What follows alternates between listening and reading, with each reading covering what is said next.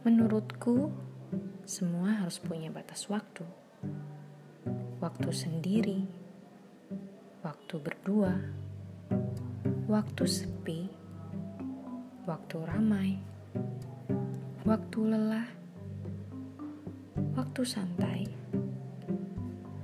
Begitupun kata berlawanan lainnya. Seringkali menuntut hasil sepadan dengan upaya, tapi terkadang lupa ada waktu yang tidak bisa kita diamkan. Bila saatnya menunggu, berhentilah sejenak, menundukkan kepala, lalu teringat Tuhan, kemudian berdoa sambil bertanya, "Kapan ya Tuhan?"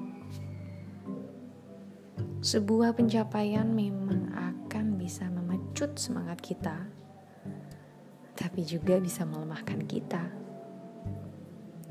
Maka di situlah peran waktu.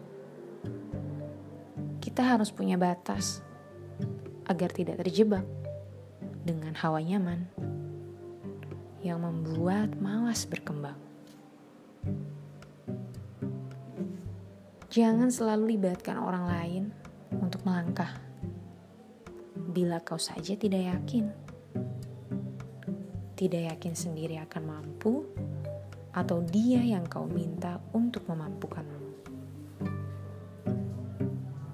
Tidak ada yang mengenalmu sejauhmu,